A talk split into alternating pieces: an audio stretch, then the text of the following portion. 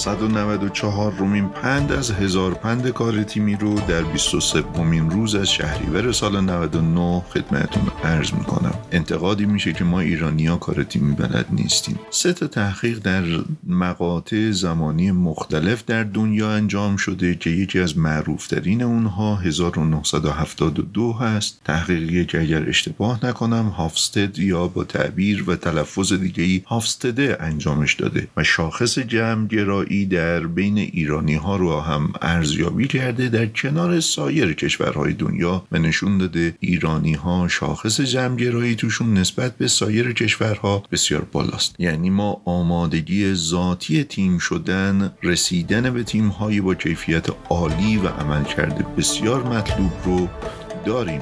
به خودمون اعتماد پیدا کنیم.